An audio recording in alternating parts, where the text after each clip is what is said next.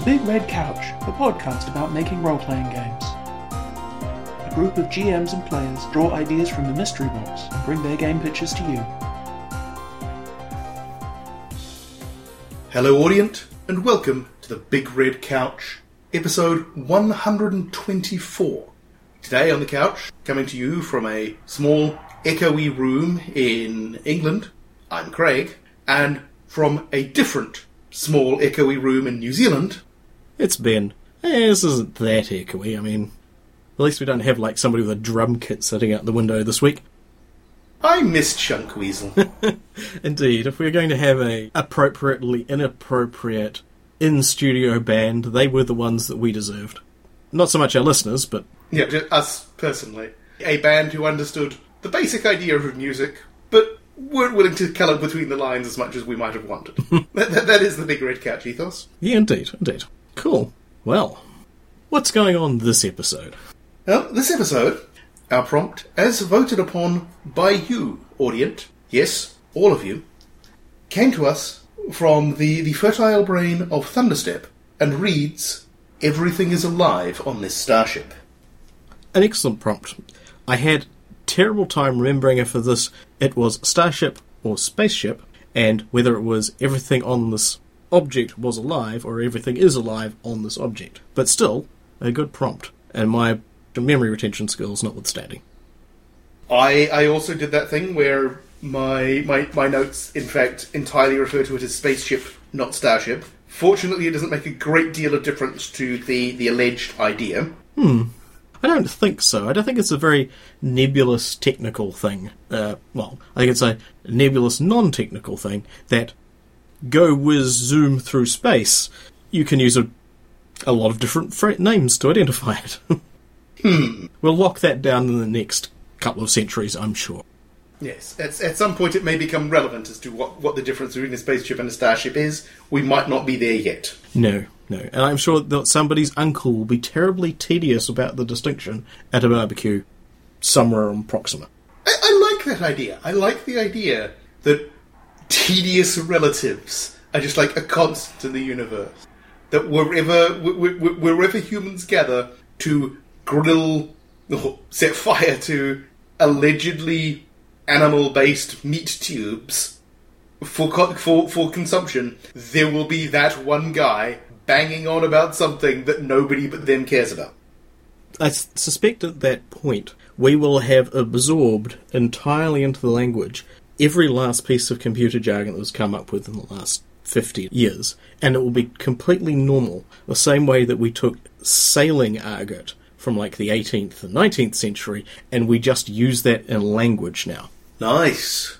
I, it's a it's a pet theory of mine. I, I'm I'm struggling to come up with a bunch of them at the moment, but there are so many nautical terms that survived into English presently because you know while people from England were busy uh, making the entire globe or as much as the, feasibly possible pink, it got around. There was a lot of relevant uses for that technological terms. So yeah, So it, it so the sailors spread their language in much the way that the same way that they spread interesting venereal diseases.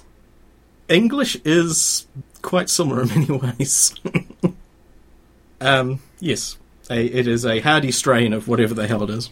And um, somewhat aggressive. I, I have heard the argument that uh, English has been known to pursue other languages down dark alleyways, beat them up, and steal their vocabulary. Yes, Um, right. indeed. So that's that's something to look forward to. Yes, I'm, I'm, I'm, I'm, I'm hoping that happens. Big Red Couch listeners of the distant future, if you've got some way of sort of quantum tunneling an email back to, to let us know whether that, that happens, that would be super. Just laying that one out there. Indeed, I, I'm sure we are part of some holy text in some blighted future. Some some I've read a canticle for Leibowitz, it could happen. yeah. We're way more interesting than a shopping list, and you know it. Indeed. Cool. So, aside from our accelerating senescence and arguments about spaceship versus starship, what have we come up with? well, I have an idea. I should lay out there as a disclaimer that this is the sort of idea that was come up with by somebody who had a galloping lung infection, Mm-hmm. and so was on a mixture of antibiotics and some steroid medications with a frankly terrifying list of side effects, and that was just the short form. The various side effects sort of me- mentioned by this medication include, but are not limited to, and these are just the ones that, yeah, told if these things happen, contact your GP immediately, were things like kidney inflammation. I'm a bit hazy on how I'm supposed to know, but apparently it hurts like buggery, so woohoo. And a variety of mental side effects, including depression, mania, confusion and forgetfulness, hallucinations, and suicidal ideation. Right, and those are all things that make make, make you think. All right, I'll just pop down to the GP. Awesome. Yeah, if any of those things come up, you should contact your GP. Fair enough. seems reasonable. Yes. Right. Yes, that, that, that seems like a good plan. Or, given that the waiting times for the NHS being what they are, maybe you just pick up your prescription, you wander along to a hospital and say, hey, so this is going on, what do I do now? So, in any case, this, this, yeah, my, my idea came from that mindset, so um, it may not be as cool as I think it is. True, but yeah, with that with that build up, it'd better be very, very subversive or offensive, basically. I mean, I'm trying to be, but uh, who knows? How about you? What did you did you, come up with anything? Uh, yeah, little, a lot of a lot of meandering around stuff. A basis of something I would like to try. It's a little bit general at this point. Actually, it, it conversing with thee and so forth, I actually got just a really cool question from science fiction. I guess non non fiction. What would be your favourite spaceship from you know from the collected works of, of history to travel on? And I jumped immediately to one and then was very disappointed that it had as little competition as it did. Do you have a particular favourite yourself? Ooh. That's a really good question. You yourself, present day Earth Craig, Present day Earth Craig gets you pick any one spaceship to travel on. to travel on, divorced from the actual universe that it's in, just to travel on. Mostly, mostly. There'll be there'll be constants with each one, but yeah. Yes, don't don't assume that, that Voyager from Star Trek is in, you know, wherever the hell they wound up or whatever. But you know, just in general, to spend time on, what would be your pick? Probably Lucy from Killjoys. Yeah, no, that's a solid choice. I mean, It was either either that or the ship from the movie Passenger. But that's mostly because, come on, gigantic space cruise ship with swimming pool was not the luck. Exactly, exactly. That they were the ones we came up with as well. My one, the one I jumped into immediately, was the Heart of Gold. Ooh. Everything from description of having sleek running shoe styling to the fact it was a I, I can't remember who Zaphod Beeblebrox actually stole it off, but that it was a luxury cruiser with an impossi- with an infinite impossibility drive.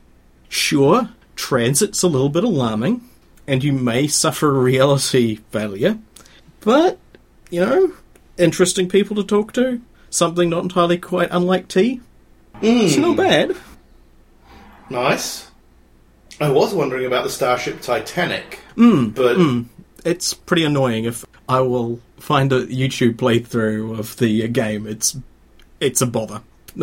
wow, I, I should actually watch that because I did try playing that game at one point, um, and was I found it quite interesting. It But- was interesting. It was wildly infuriating in the manner of FMV um, point and click adventure games with wacky puzzle logic. Also done by Douglas Adams. I yeah, I mean, it, it could just be me. I found the wacky puzzle logic less annoying in that one than in in others. My, maybe mean- maybe you are used to Monsieur Adams's style, but yeah, it is pretty opaque. Okay, that, that, that could be it. I remember playing Grim Fandango and just giving up because eventually I realised it was a puzzle solver where you're not actually trying to solve the puzzle, you're trying to figure out what the game designer thought was funny. Hmm. Uh, which just got infuriating after a while. But yep. Okay, so Yeah, yeah. And I, I like I like Lucy. It's a bit sort of, um, I mean, Lucy herself, excellent protector and sensible, level-headed person for a intelligence on a starship. What was what was your what was the other choice again? Uh, there was a starship from the movie Passengers. Ah, yes, we don't. I don't recall the name, but yes, it, that is basically a, a luxury cruise liner. And as long Yeah. as you don't have the creepy cryo date rape thing going on, um, cool. Yeah, yeah. There is there is that uh, YouTube cut of what happens if we don't get introduced to that guy's character and see everything from Jen- Jennifer Lawrence's point of view, and it's just worse. Well, yes, it, pr- it probably would be a better movie, but it would also be a horror movie. I I yeah I enjoyed that film, but I got the idea from the I got the idea from the trailers it was a very different sort of film to what it actually was, and there were a few moments during it where I did wonder, is there something else going on here? Hmm. But uh, it turned out no, actually there wasn't. Yes, and when we were discussing this, Dee came up with the awful but entirely too uh, applicable phrase of the the non-con rom-com, Non-conventional rom-com. non-consensual rom-com. Oh, Yeah. Oh, that is so much worse. There's, prob- oh, there's probably a few films like the uh, the one with the two CIA agents using like drones and espionage techniques to stalk a woman and so forth to win her heart. Things and like by that. extension, the rest of her organs. um, oh, oh, that's Yeah. yeah. that's right up there with sort of yeah. Stalking is taking a uh, is the two of you taking a long romantic walk that only one of you knows about. Yeah. um, Exactly. wow. Yeah, yeah, yeah. Cool. to be fair, because of the because of the nature of science fiction as a genre, most of the other spaceships are dangerous, infested, actually evil or crazy. Um, and they come in a, a, a variety of flavors that when we're introduced to them it's like oh or there's the fact that they are kind of utilitarian or military. I mean if you really wanted to join the federation and it, kids it is a military organization you will have to get up and brush your teeth and run laps and do stuff just in general. Um, you may you know end up getting disintegrated as well but let's not assume that's part of it that, maybe that would be just the kind of, of of getaway you're looking for. But you know if you're going to go and look at go and look at fantastic starscapes and so forth you might as well like have a recliner and a drink. I guess the um what was the ship out of WALL-E called?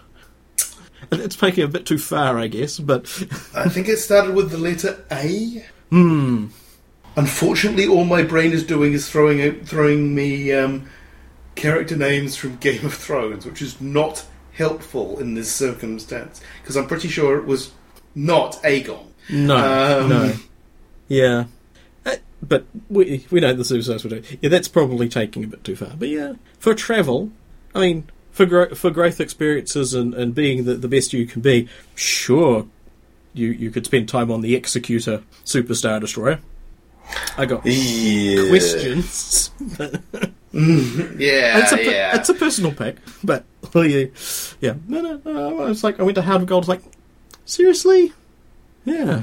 That, that's that's I, mean, uh, I, I was idly thinking of the, I think it's the Discovery from Stargate Universe, but uh yeah. unfortunately that's kind of tainted by the, the Stargate, Stargate Universe aspect of it. So I was going, mm, Uh, even at its best, it was kind of haunted, cursed, dangerous, and unknown to its current um, operators. So that, that is fair. yeah, yeah. It, it's a ship on au- uh, also autopilot, so yeah. You definitely get to see the universe Hmm. from a distance, which may not be your preference. And see some stars from inside the photosphere. So Yeah, yeah, yeah. that was the thing. yep, yep. Alright, so starships. So that was that was just a, just a little general warm up about thinking about those sorts of things. And yeah, everything is alive on this starship is an interesting because there's there's a couple of ways to cut it. What so what what was your approach?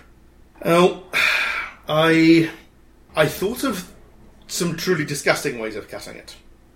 I mean, if you go with zombie-infested starship, that is just sort of flat out crawling. Then everything on is alive on this starship is just like don't touch anything. Right, and then you're you're going on the System Shock 2 Von Braun, and I forget the name of the other ship, where there were annelid, animated corpses and things fused with the ship's robots and so forth going on. So that was not a great thing. Hmm. Being alive in a Vincent Price Indeed. voice. Yeah, you could potentially have some fun with and it was was weirdly enough there was an idea I'd had many many years ago when we first watched Star Trek Voyager. Because I remember they, they they pick up very early on in the piece uh, the character Neelix who ends up kind of taking over the ship's kitchen. Which sort of put me in mind of well, what if, what if you scaled that one up a bit? What if you had sort of a a big enough ship, your, your standard sort of asteroid starship kind of thing, but for whatever reason it's moving quickly enough that people might conceivably use it as a place to get around, and would just sort of the image of a starship that is effectively this forest with little huts and glades and that kind of thing in it, and somebody who's effectively just running a community kitchen in a hmm. starship that maybe they don't have any control over where the hell it's going. Right. So it's like an, an an asteroid on an eccentric orbit, and if you can latch onto it, you can it'll drag you around the local system or Yeah. or something, and Yeah. someone's ho- someone has industriously hollowed it out and is basically trading for food and, and supplies and so forth. Yeah. Yeah, or maybe it's on. Maybe it's doing the the sort of the the slightly grander tour. You know, maybe it can hop between systems in some way that we don't even bother thinking about. And this is basically people hitching a ride. Mm-hmm. But again, I couldn't really think of a way of doing anything particularly interesting with that. And so what I did come up with is both affected by the the unwellness and the strange mind altering medications, which incidentally I am not taking anymore. That was a very short dose. Oh. And, um, Man, we we missed out there. Uh, I'm I'm pretty happy to have missed out on that one. This was this was one of those medications of um, uh, you sort of take if you take it for longer than about five days, they actually have to wean you down off it, or you get weird adrenal system shit happening. Wow. Okay. So it's like, Oh yeah, among other things, the label on the bottle says, "Don't make plans." a little bit. Yeah, yeah. It's it was it's, it's impressive. And so this idea is very heavily affected by the first season of the show Westworld. Fair enough. because that's what I was watching, and apparently it just crawled into my head and wouldn't, wouldn't let go. Mm-hmm. I will try to keep this Westworld spoiler free as much as I can. So, the sort of the setup for the idea is that setting up a colony world, if you if you assume that you've got quite a lot of tech, you're, you're actually pretty good at the tech front. Setting up a colony world is a lot easier when you have a decent workforce, and when if you're a bit of a dick, you don't have to do the boring bits. Mm-hmm. And so, if we imagine that you've got some some folks who are at the technological level where sort of putting people into into hibernation, sending a ship off in order to to set up a colony world is a thing they do. They have the ability to print or grow or construct or maybe all bits of all three effectively programmable biological workers mm-hmm. that look and act approximately like them, but can have sort of different programs installed in them. So you fly your ship to your destination, and you've got this this world there. Well, that's great, but it's a lot of work, kind of clearing off bits of land, starting agriculture going, digging wells, all of that sort of crap. And if you don't actually want to do that sort of work, then what you can do is fire up your workforce, put them on to a a just pre-industrial sort of agricultural configuration and get them to start the crop cycles going, build, get the basics going. Then maybe you kick them up a um, a notch to sort of a, a sort of a mechanization level, and you get them to sort of start more of the resource base going. And basically, they can they can build the hamlets and the towns, and they can solve the weird teething problems and and sort of figure out weather cycles and all of this sort of crap that you don't actually want to deal with.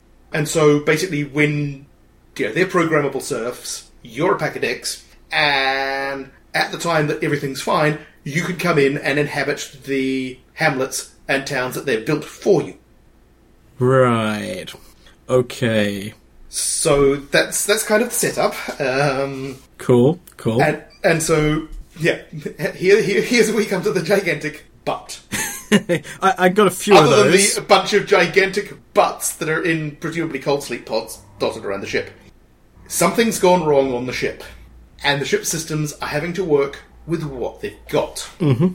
And what they've got to work with are these biological workers and a maybe just pre-mechanization build. And so they're sort of intended for building sort of quaint 19th century sort of villages with no real understanding of electronics or fusion or what a starship is. Or because you're building these as kind of a standard model, your or standard framework, even if they, they might look differently different to each other, there's, there's sort of a standard standard framework in there. You've you've made sure that like the Bluetooth and the near field communication modules are in there, so that um, when when these things need to interact with the the, the high tech stuff, they can.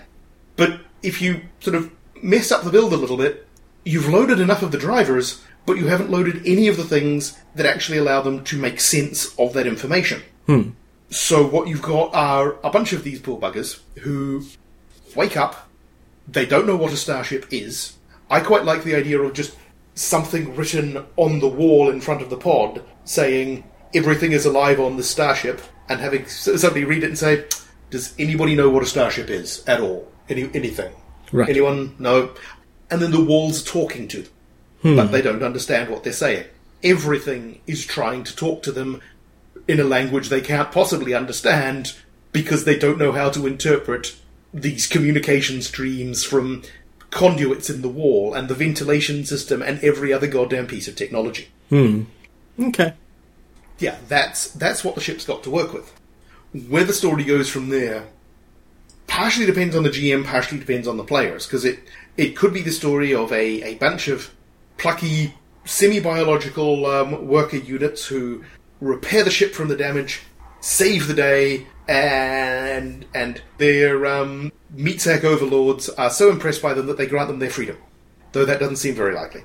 Um, Yeah. Or it could be the story of a bunch of, of plucky biological um, worker units who repair the ship, save the day, get to the planet, and either decide, well, we don't actually need those guys in the sleep pods, so let's just leave them there. Or alternatively, maybe thaw out the guys in the sleep pods, shove them into the descent um, descent units, and say, "Yeah, we're hanging on to our ship. Enjoy farming." Or it could get a little bit weirder that maybe the ship systems are using what they have, or maybe they deliberately set up these builds with enough ability and technical nous to follow directions and to fix stuff, but not the ability to put together the bigger picture.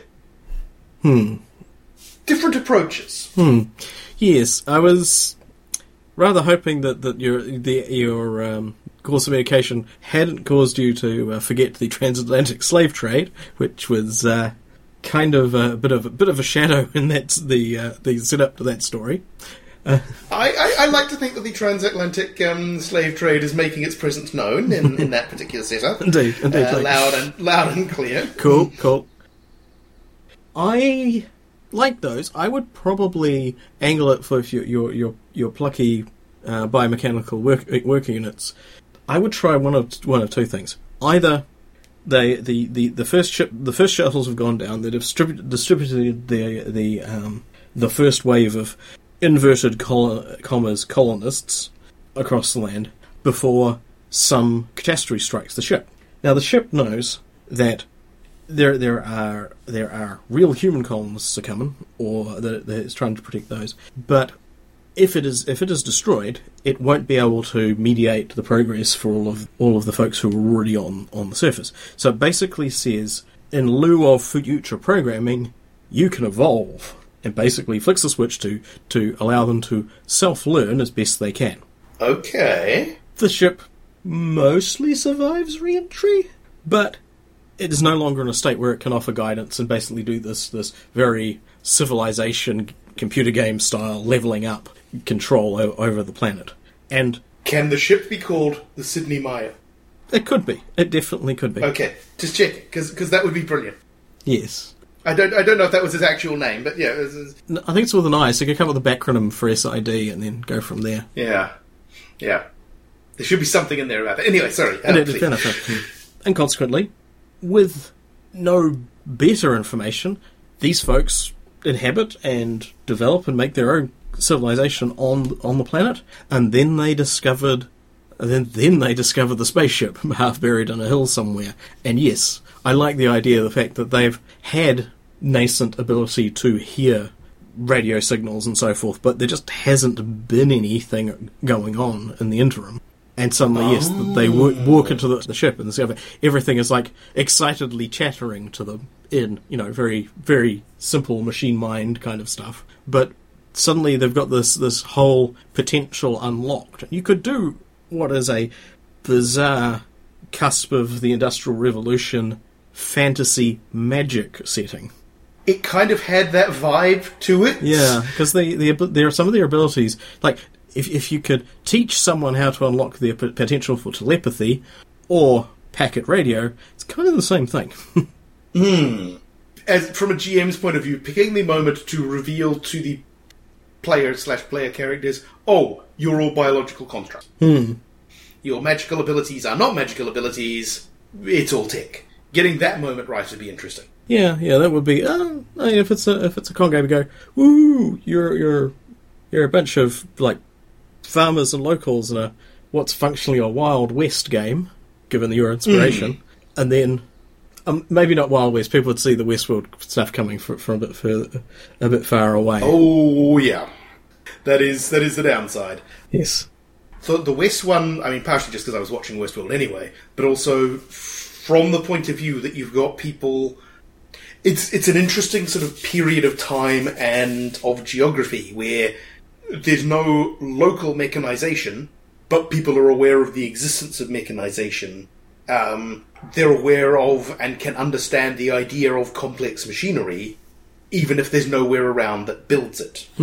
It's kind of kind of an interesting an interesting point. Too much sort of in advance or behind that, and so, so, some of the magic is is potentially lost. But kind of at that point, you could have a bunch of people looking at this big, scary, well, effectively spaceship that people are talking, yeah, things are talking to, and actually it being plausible for them to say, "Wait a minute, that's a machine that's talking to us."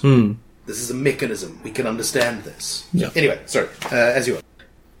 So yeah, that's one one angle. Um, the other one is more of uh, I think we've discussed this sort of idea before, where you send gene banks and and uterine replicators and so forth forward to your your distant planet, and I guess this is getting away from the, the original the, the original premise, but the idea that you've set up this civilization of human replicas to actually grow your your first generation of um, colonists from infants, so that they have a structured society to grow into, and they can start replacing and, and, and doing things. But they're all they're all there. It's um, it's a bit like a TV series called Ascension. That was the '60s spaceship one.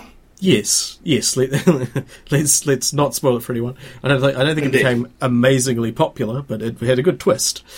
Oh yeah, So couple of them. Hmm. yeah, yeah, yes. The generation ship launched in the sixties. So yeah, and the idea that you know you're you're actually trying to grow, you're trying to build a coherent society, but you can't ship trained normal adult people to the destination. That is also an interesting one. Hmm. Because yeah, I mean, it, it speaks a certain amount to the. Um, well, it kind of depends on, on how much you want to characterize the people who sent this thing off as um, benevolent, malevolent, or just controlling. But it does mean that th- those those uh, sort of first generation of infants are going to be raised in precisely the manner that you have designed. Which feels a little creepy from a certain point of view. To a degree, You know, shades of no fun time is scheduled on Sundays between twelve and twelve fifteen.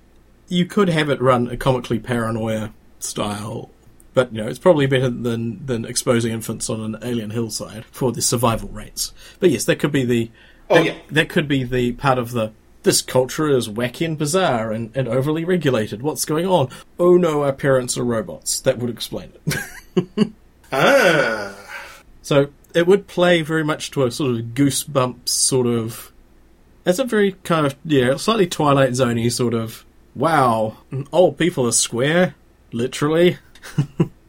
there's probably quite a fun one there if you if you shift the focus onto that first generation. I mean, you can have a. It's going to be less of a kids on bikes and more of a kids with stout boots and um, knapsacks, Hmm. which isn't anywhere near as catchy as a phrase. No. But if you sort of go go with a kids on bikes style of adventure with that first generation, because depending on how things went, I don't know whether you'd build your biological robots to age. So at some point, those kids are going to start noticing that none of the adults they know are getting any older. Well, they wouldn't know to know that. Say if they were, if the, if the world was entirely populated by, as far as they're, they're aware of it, grown-ups and kids. and the linkage between the two is not actually yeah i can remember being asked ha- ha- having a kid ask me a bunch of questions that effectively tried to drill into was trying to drill into in a very child sort of way the idea of were the adults that they knew children at one point Yeah. he didn't seem convinced Well, there's no, there's no evidence for it, is there? that's true yeah um, it didn't happen in the bubble their, their bubble of observation therefore did it really happen Indeed. Really? Indeed. I, I admire that level of cynicism in one so young. yeah. mm. But yeah, you've nailed it with the kids on bikes kind of feel. It's like the idea that you're. I'm not sure how it ties back to um, everything is alive on this uh, starship, but you could you could basically use that same approach of yeah okay something's going wrong on on the ship. Um, we need to we need to make make changes to the plan so we'll switch yeah we'll switch on mental evolution mode crank the intelligence settings up a couple of notches because by god they're going to need it. Start pumping out the kid kid embryos now. So yeah this isn't this isn't the highly planned system that was oh, so you're that was intended and the exploration of that spaceship instead of being it is a bunch of biological contra- constructs eh, uh, looking at that spaceship and figuring out what the um, and figuring out effectively their own story it is instead possibly kids plus biological constructs finding that spaceship That could be interesting. It'd be kind of like the Midwich Cuckoos. Not sure exactly what, but it would. The, it's the famous five meets the Midwich Cuckoos. That's what it is. i mean i kind of want that to be a thing But it's like, yes, we'll go on a jolly adventure with our mind powers. except in this case i guess the kids the kids won't have mind powers Well, you you, you, the you talked about grown-ups will Hmm. Oh, that's the thing. It's yeah. Maybe there is some. Maybe the robots are fundamentally have the same levels of permissions that the ship has, and they need a genuine organic human to make a contribution. Either they've got the they've got the the access, or there is some magnificent spark of human resourcefulness and and persistence and randomness. I don't know whatever bullshit they put in scripts. Um, I mean, that's getting right up there with "Thank you for saving us, white man." Um, but Well, if if, if it's humans versus robots, it's again, you know, we're probably just prefacing the next horrible um, oppressive cultural regime. So I, I guess we've got to kind of knuckle down and really play our part.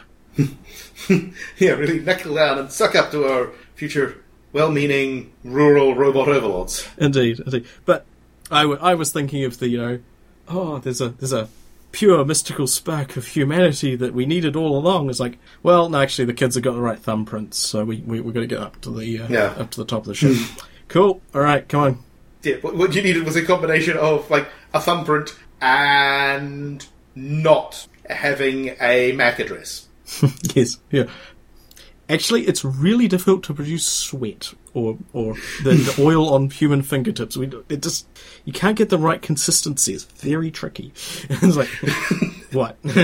Yeah, turns out all they really needed to do was shave a rat, shove it against the sensor, and it would have worked. It's just a skin detector. We keep you around because you leak, basically. yeah, yeah, yeah. Basically, we- you're conveniently greasy. Ew. Yeah, yeah. I'd believe that actually over over the um, indomitable human spirit. Con- Your entire species is wonderfully oily. yeah. wow. Well, we managed to undercut that noble attempt at establishing biological privilege over the future um, mechanical inhabitants of this universe. Yes. I, I like I like the idea that I, mean, I, I do much, very much like the kids on bikes approach. I'm desperately trying to come up with a way of effectively having a mixed party and have the party themselves not know it. Well, at that point, you know, you, you say simulacrum people have ranges of ages because you want to get them used to the idea that people are different ages. It, you can't quite do it so that they are cons- they are themselves progressively different ages, but there's the idea of old people and and and like people who are fully grown but young. And it's like so, so maybe so mm. so so maybe they- they've come up to they've there's been a couple of cohorts of kids come through, and these these are the first the first generation who are going to be coming of age, and they go on an adventure with their friends who've always been that age, and they assume they're just going to stop aging or stop aging whenever they get to the age that they they stop aging at. And it's like, well, no. You see, it doesn't work like that. yeah. yeah, this is going to be a bit awkward. yeah, there could be those sort of some really, really awkward conversations. It's like, well, shucks, I'm glad you like me and all, but, uh, we're not really compatible. Yeah. Or the, yeah, or the, well, you know, it's great that we're friends and we're going to be great childhood friends. The trouble is, I'm also going to be great childhood friends with your great grandchildren. Yeah. to a certain extent, there are some interesting approaches you can take with how much the the robot simulacra know about the situation. Mm. I mean, do they actually know that they're robot simulacra at all? Are they playing a role? Yes. Are they, are they aware of what's going on and how much they question it? At what point where they're going to go, okay, not meaning to shake your immersion here, but you really need this information if you are going to succeed in the mission. And maybe that's the. I mean, if if we assume that the goal here was to to basically have have the embryos grow up in a simulacra of the society you've decided they should grow up in hmm. to provide a model for them, and you know you're going to have to cycle through a few generations before the the population beds down, so you've put in systems for that. And then it's all gone horribly wrong. The ship's crashed somewhere halfway in a hill, but the system is doing the best it can Yeah. then possibly those protocols, yeah, those protocols for okay, I'm going to break immersion because you need to know this thing will never get activated. Uh, which would, I mean, this is all basically just to build up for for having the kids on bikes adventures where they're going through the spaceship and a couple of a couple of them can hear the walls talking to them and the other ones can't. Yeah. And that whole, effectively, the re- realization about their own existences hmm. and by extension, the existence of almost everybody they've ever known. Hmm. Yeah. Also, wasn't there a D&D module that was effectively Expedition to the Barrier Peaks or something? It's effectively a cra- crashed spaceship in Dungeons and Dragons. I have heard of such a thing, yes. Check the show notes. I'm not sure if that is a going to be a relevant thing as far as adventurers are concerned, but sure. Hmm. I think, yeah, from I've not played it, obviously, or if I have, I've not remembered it. Hmm. Um, but yeah, it was effectively technical technological item interpreted as hmm. dungeon, Yeah. as yeah. weird dungeon. I'm not sure whether it was possible to go through the whole thing and never realise. Well- I, I don't know these things. Fundamentally, I think the players are supposed to go, woohoo, we get it, and the adventurers don't have a frame of reference to do that, so. Indeed. Yeah. Yeah, so that was that was that was my idea for um, everything is alive on this spaceship, this starship, which ended up going in some very interesting directions. Indeed, we invented an entirely new kind of racism. Go us! Well, not quite. Wait, no, that's bad. No. Um, Wait, that's, that's no, that's bad. So yes, what happens? Do I throw a milkshake on myself now? How does this work? Um, I don't know. It's it's a brave new world. full of robots. So yeah, I, I, I like those ideas. I like those those ideas. Um, so What do you come up with? I came up with a few things. I was sort of breaking down with the what the everything is alive part meant, and you know, it was like going through the idea that you know that a ship is uh, being a biological organism, and you you know because you know you've got ships like Moya from uh, Farscape, Oh yeah, Lexx from Lexx, um, any all of the Vorlon technology and the shadow vessels from Babylon Five. Is the idea that these things are living creatures who live in space and get around pretty good. There's also a very excellent comic book, which is just halfway through a a run at the moment, which is like something like fifty four volume, fifty four individual comics. I read it in a Oh. uh, a nine nine vo- a nine volume set called Saga, which is basically a story of a couple of star-crossed lovers in the middle of a war between a planet and its moon, which has stopped being as much a direct confrontation as a proxy war. It's being fought across an entire galaxy between many other civilizations and their offspring and the very many, many people who are trying to kill them. Okay, Saga rings a bell, but I'm not sure why. Hmm. It's a Brian K. Vaughan story. I, I thoroughly recommend it. There's the lying cat in it, and it's just the, a favourite, but it's a very small element of it. Basically, a large uh, Egyptian sphinx who follows one of the characters around, and whenever somebody tells a falsehood its presence, it goes, lying. Okay. Pretty much that. The protagonists in question escape from a place early in the series on what they they take something from what's called a rocket forest. It's basically organic wooden ships that can travel between planets, land, soak up nutrients through the roots, and repa- and, and and to re-energize themselves. And no one's entirely sure how to drive them, but they kind of get the idea of what's going on and try and help out. And it becomes very much a family home, a base, and and so forth. And that was quite a, ni- a nice little touch to this very relationship centric series. So that was quite cool. Yeah, so the idea of you know the idea that of, of there being a biological organism, or even like a sentient machine, like the the fact that the Heart of Gold's got all of the the um, the doors who have their own personalities and, and so forth. Their own very annoying personalities. Yes. and the idea also that alive might just mean, you know, as you mentioned, like crawling with gribbles, or, you know, going in the full, it's been to a dimension of pure chaos and it's come back evil.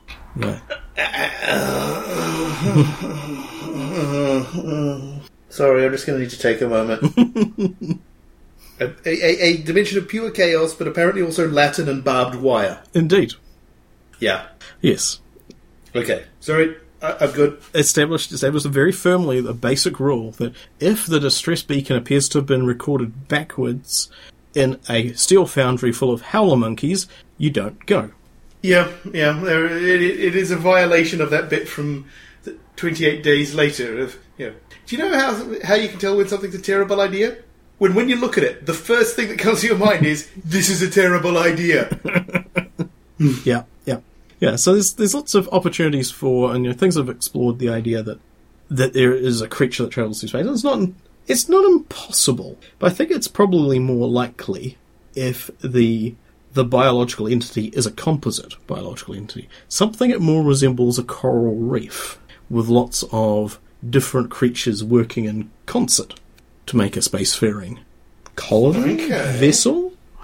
And the idea that you know as this is as this is commensurate relationships, I think the phrase is, is built to this very complex thing that it's kind of got a mind of its own. It's tooling around, but like that the asteroid that you mentioned, and you know it has a vacuum-proof outer skin. It's got layers of critters which re- recycle and repair and so forth. Things that produce oxygen, things that that drive whatever you know fast enough for an exciting plot engine.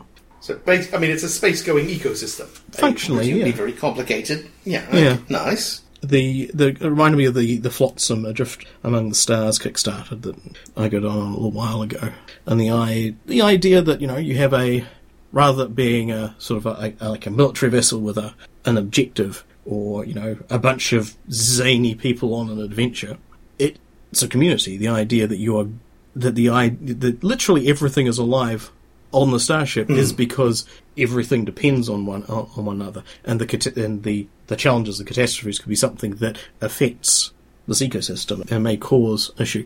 It's a bit, you know, ecologically aware, but it could be an interesting setting for, you know, how Babylon Five, and we just finished this fifth series, bar one, a couple of movies, was very much like a political game. This would be. Um, there will be politics involved still, but be more of an internal sort of world. And the idea of mm. tooling around that. And maybe, yeah, maybe it just starts when the starship changes course abruptly, and like everyone's going, okay, that doesn't happen. What's going on? And you're trying to figure out what has it has is there like a navigation cluster on one side's on the blink or something, or is there is it ill or something, or is there some point where they get to a certain size and they have to bud? And maybe you don't want to be on board when that happens. yeah. Like, hmm. Has it spotted some sort of spawning ground? Do we want to be anywhere near that when that happens? indeed, indeed. Okay, I get it. Cool. Yeah, I like it. It would be very dependent on characters having ties to different parts of the ship and coming up with an, a nice sort of complex web of interactions between things. I think it'd be le- less of a "there is the bad man, punch him in the face" kind of adventuring. Yeah, you would need, for want of a better word, one of the more relationshipy systems. Hmm. Yeah, something something that can do that well. Something that can do sort of interactions and rivalries, etc. Yep.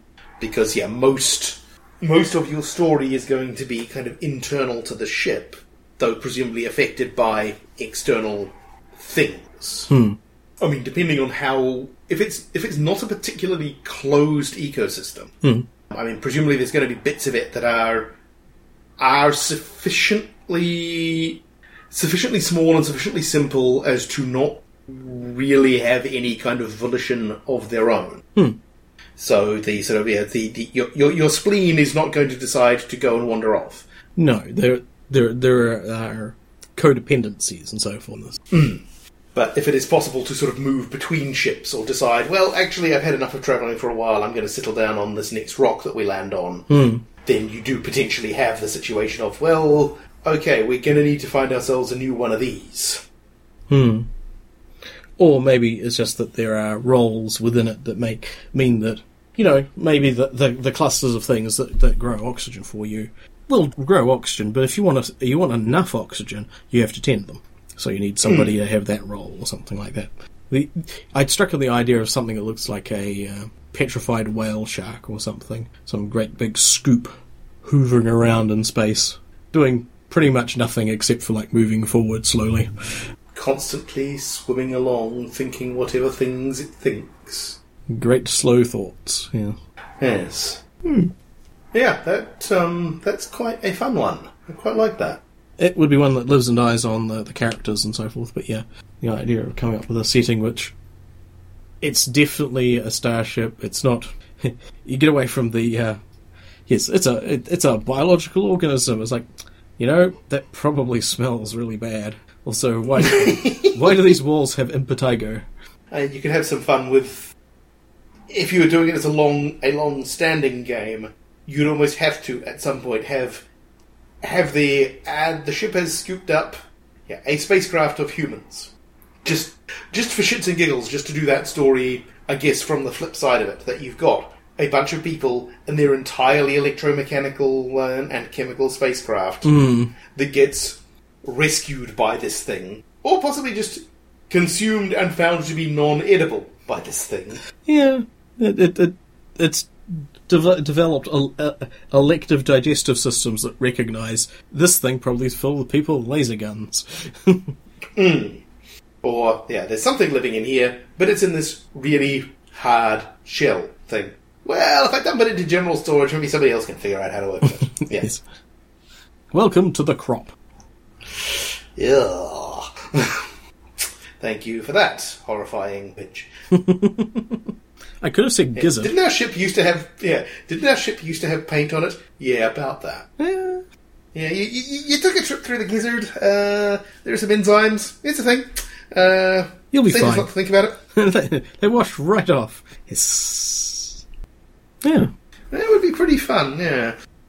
it would be Crazy Town to a degree, uh, but the idea of making it a very personal and relatable Crazy Town, I think, would be the, the fun of it. Yeah. Yeah, I, I, w- I would- I would not mind playing in that game. That would be quite fun. But yeah, finding finding the system. I mean, I mean, there's a, there's an apocalypse world hack for everything at this point, so there's probably one for that. But um, there may be something that is is better for crazy town interpersonal, interspecies relationship stuff. Indeed. Yes, I'm sure somebody has wrapped some, some ideas around some as well. I think Flotsam seems like a, a good possibility. Okay. have to have a look see at that. Oh, Yeah, the Kickstarter was successful, I'm assuming, for Flotsam. hmm, yes, I think they're in the awkward throes of provisioning as always. All right. Well, bringing us back down to earth, haha, we have a idea from the the previous prompt, tomb temperature, brought to us by John Rea. My first thoughts went to the tired and cliched zombie genre. Far. Then thoughts about a sci-fi setting and cold sleep. Nah. Then I realised there's one genre sorely missing from this current crop of ideas. Pulp era Egypt. It's the mid 1920s, and Howard Carter's discovery of Tutankhamun's tomb has set off a frenzy of digging and looting in the region. The player characters, however, are leaving the Valley of Kings to the amateurs. They are looking for another valley capped by a pyramidal mountain. They find one, 160 kilometres down the Nile and several kilometres inland. It's desolate and there are no signs of anything like a tomb. That is, until one of the PCs finds a pile of worked stone. Basalt, not the native limestone of the cliffsides. So, the adventure is along the lines of the infamous Tomb of Horrors. Something was buried here millennia ago, and was never meant to be unearthed. The entrance to the tomb is flanked by two enormous statues of Anubis, carved out of basalt, some 20 metres tall. Lord knows how long that took with just copper tools. The entrance is blocked by six one metre thick granite slabs that were slid into place, which means there's a void above them, easy to tunnel through with 1920s tools. Except they are filled with pitch. In fact, it soon becomes apparent the entire tomb complex was filled with pitch. Due to natural cracks in a rock, it's now only a metre deep in places. The air is nothing but toxic fumes, which now has access to fresh oxygen. All it takes is a wayward, burning torch. It's a labyrinth with floating rooms, i.e., a trick to defeat the old follow the left hand wall method of traversing the maze. Pit traps abound, completely invisible in the metre deep pitch. They can bypass most of this by tunneling, but it's the longer method, and again, one wayward spark. Finally, they find the tomb, under five metres of pitch. It'll take days to pump out the room, and the reward is a one metre by one metre by three metre granite block. It's carrying up the actual sarcophagus, and there's only a 50 centimetre worth of room around the block. They can try breaking the block, but it would crush what's inside, or lift it and work with the multiple ton block of granite overhead. But they're the PCs, they will find a way. So there it is, the sarcophagus. Plain cedar casket, with no embellishments or hieroglyphs. It's also completely untouched by the ever present pitch. Not a drop on it. Extracting it from its resting place is a bit of palaver, but hey, PCs, they'll find a way. There is definitely some thing inside. Getting it back to the camp will be the easiest part of the adventure. Opening it uncovers a very ordinary mummy, fully wrapped and completely intact, an ankh rests on its chest, the only adornment. Upon removing it, nothing happens. Oh well, time to go to bed. A restless night ensues, dreams of scarabs and something dark reaching out with desiccated hands. In the morning, they find her who was left on guard sound asleep. The mummy is gone. Now, if they go back into the tomb, they will find a room in the labyrinth with the necessary information. Funny, that room wasn't there when they first started navigating the tomb. Turns out the mummy was one of Imhotep, the high priest of the damned cult of Nyarlathotep. He was sealed in the tomb, alive, placed on his chest by Anubis himself. It is the only thing that can put him down. He can't be killed. That which does not live cannot die. So, adventures in Cairo as Imhotep tries to rebuild the cult. The PC is desperately searching for him, and the final confrontation, the base of the pyramids, between Imhotep and his attempt to call down Nyarlathotep to clear the way for the outer gods to descend and conquer the earth. System, either Fate or one of the many Cthulhu RPGs out there. Maybe the Gumshoe edition. This, in fact, sounds like a good opportunity for Fate of Cthulhu, which recently kickstarted, um, and hopefully people get a chance to see. Based on the premise that the stars are right, everything is going terribly, terribly wrong, but humanity has uncovered enough of the Great Old One's technology to hurl people back through time, with certain side effects, an attempt to make the stars wrong again.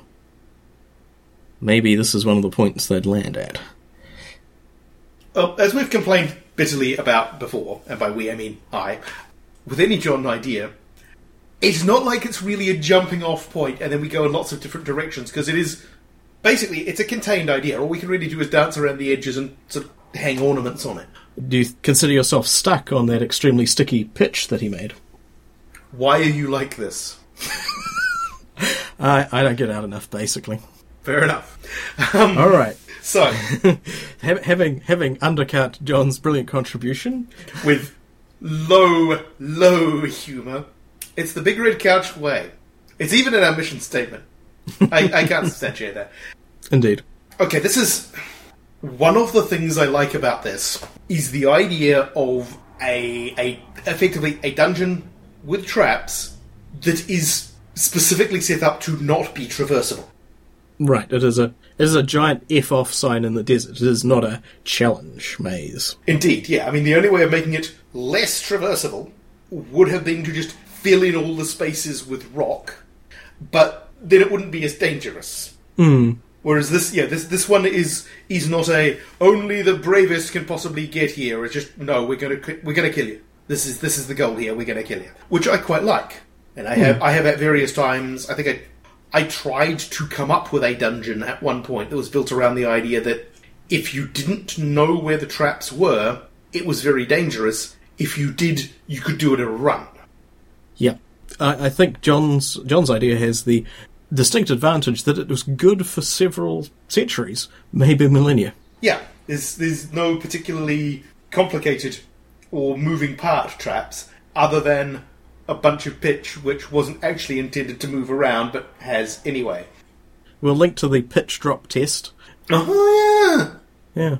Uh, presumably, viscos- viscosity of pitch depends on temperature. So I'm, I'm assuming It, m- uh, viscosity of everything depends on temperature.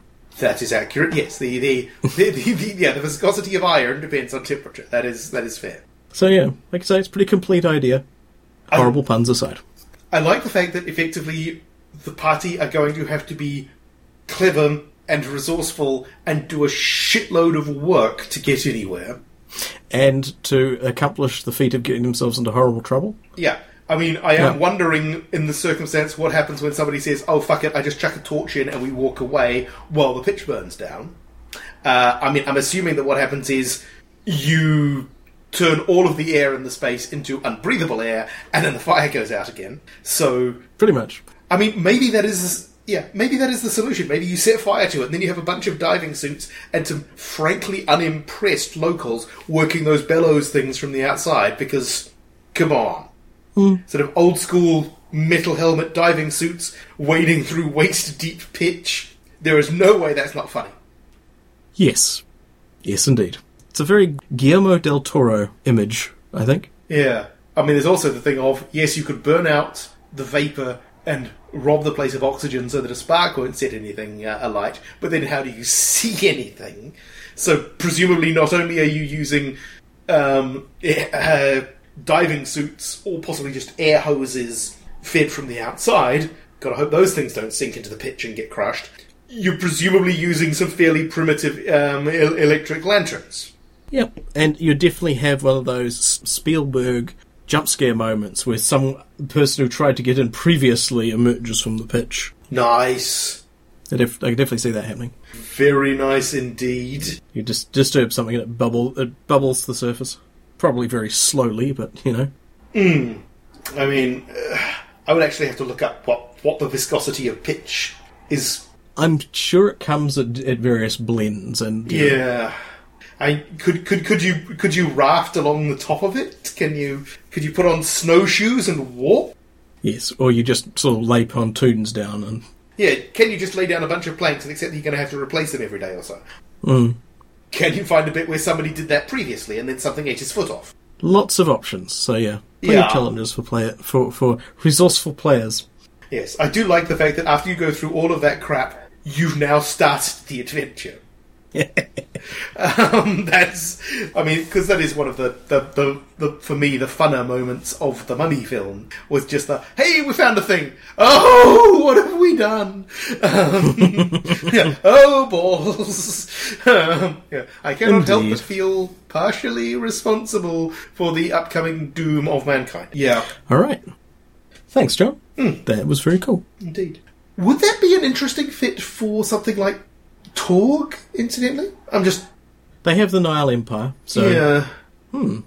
and that actually reminds me of the fact that I got the um, fingerprint slash skin oils thing from a uh, YouTuber called NileRed, who does a bunch of home chemistry things for r- giving me the idea for the the fingerprint oil thing.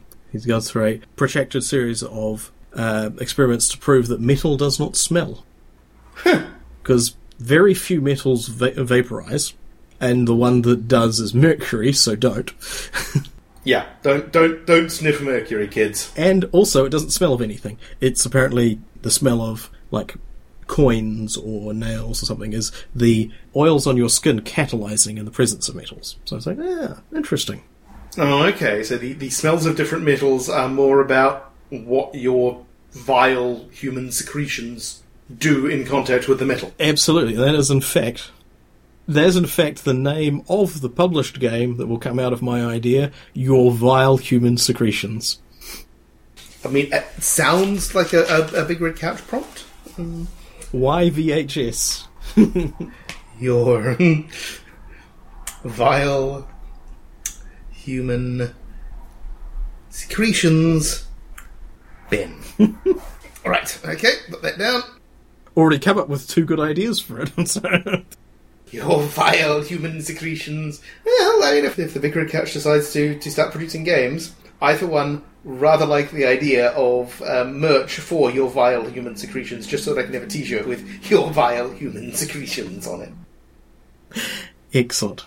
So, now that now the uh, quarterly marketing meeting has concluded, I guess Indeed. I guess we should close close the show up and uh, talk about what we're going to be doing next time. Indeed. Any other business from the floor? All right. Or on the floor.